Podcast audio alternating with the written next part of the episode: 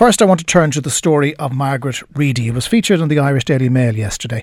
Margaret is terminally ill with breast cancer, and she has been pleading with the government to pay for a chemotherapy drug that she says will prolong her life.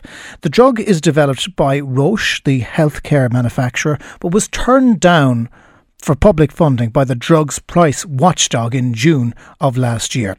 Margaret is on the line now. Margaret, good afternoon to you. I, I want to begin by asking you how long you've had cancer. Uh, I've had cancer since 2004 when I was diagnosed. So you've had it 11 years? 11 years, yeah. That has been one hell of a fight so far. It is, yeah. It's it's it's uh, it's quite tough. The cancer at the at present, um, I've been on all the different chemos that are available, and um, it's not uh, holding the cancer back anymore. The cancer in the pelvic area, in the soft tissue, is continuing to grow. But w- tell me a little bit about TDM1, Kadcyla. Well, the, the, TDM1 is a targeted treatment, which means um, Herceptin actually goes directly to the tumour and it, it lodges on the outside of a tumour. The um, new drug TDM1, uh, they found a way of attaching it to the Herceptin, so it actually piggybacks on the Herceptin, and it goes directly to the tumours. So it uh, does less damage, less hair loss, diarrhea, all those sort of things, uh, nausea. All the symptoms are reduced, and it goes exactly where it's needed. So it it doesn't do as much damage as because all the chemos are so toxic. Absolutely. Yeah. Um, now the issue I hinted at it there is cost. How much does this cost? I believe sixty-five to eighty-five thousand, depending on the weight of the person and the stage of the, the stage of your disease. But the cost to you is irrelevant. You want you why do you want to get this drug? Well, my, my, my what I'm trying to get across is that people who are at the end of being terminally ill need the drug now, whereas like there are other people who will probably need it in the future that aren't as desperate. And my my point is that um, if it was available for the people who desperately need it at present, even while they're arguing over the price of it. Now, I'm not disputing, I'm not choosing sides, I'm not saying um, most people say that drugs are far too more expensive and that the HSE needs to, um, you know, try and, and bring down the price of these drugs. And I don't have a problem with that. I, I think that's quite logical. That's not my issue. My issue is that for people who desperately need it, there should be a way around it while these negotiations are going on, because the negotiations have been going on for over a year since it was turned down the last time.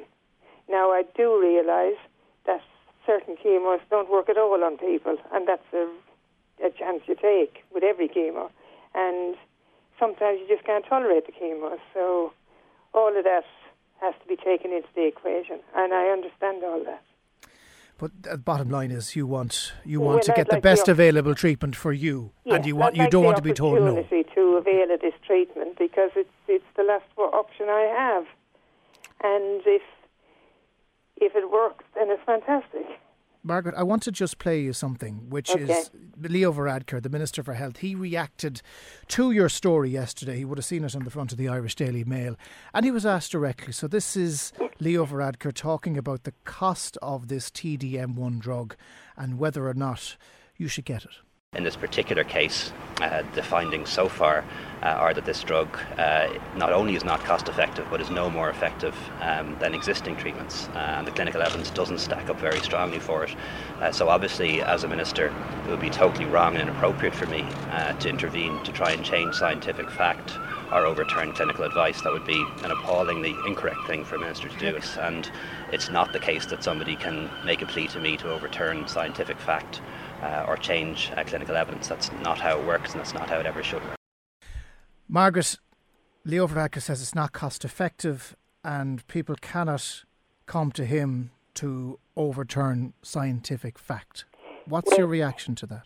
I didn't ask him to overturn scientific fact, or I didn't ask him.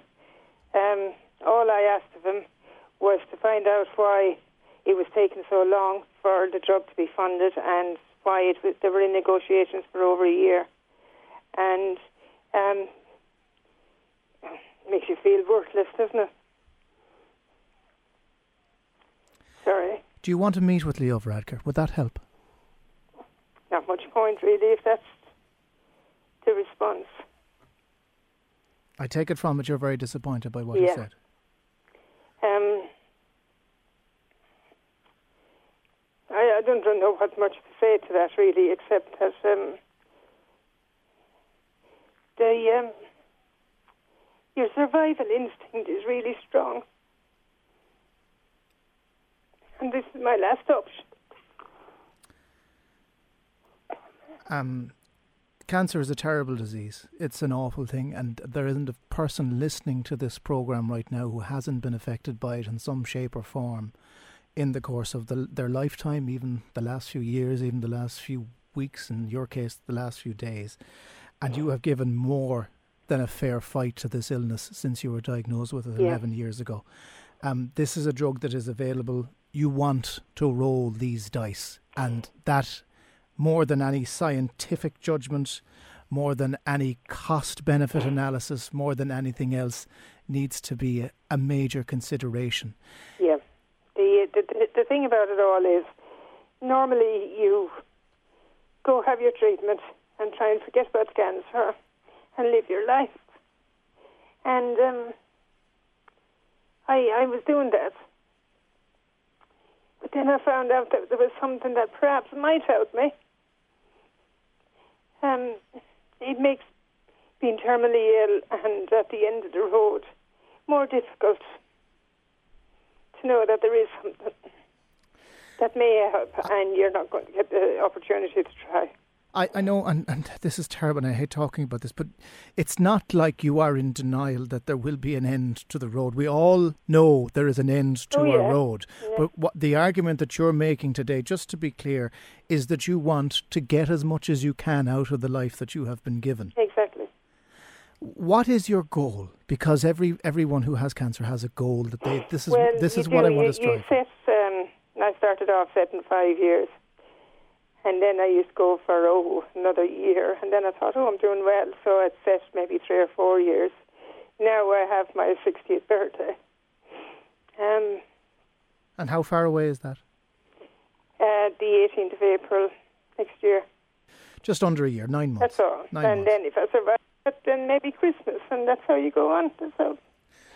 Well, you have told your story so eloquently today, Margaret. Um, if Leo Varadkar was listening, he's probably not listening himself No, because he's uh, busy. But uh, there will be those in the department and there will be those in the HSE who listen to this program every day, who will have heard what you've said. And I, I you, you say there's no point in meeting him. I disagree. I think that Leo Varadkar, if nothing else, is a man who listens to people and who listens to stories. And I.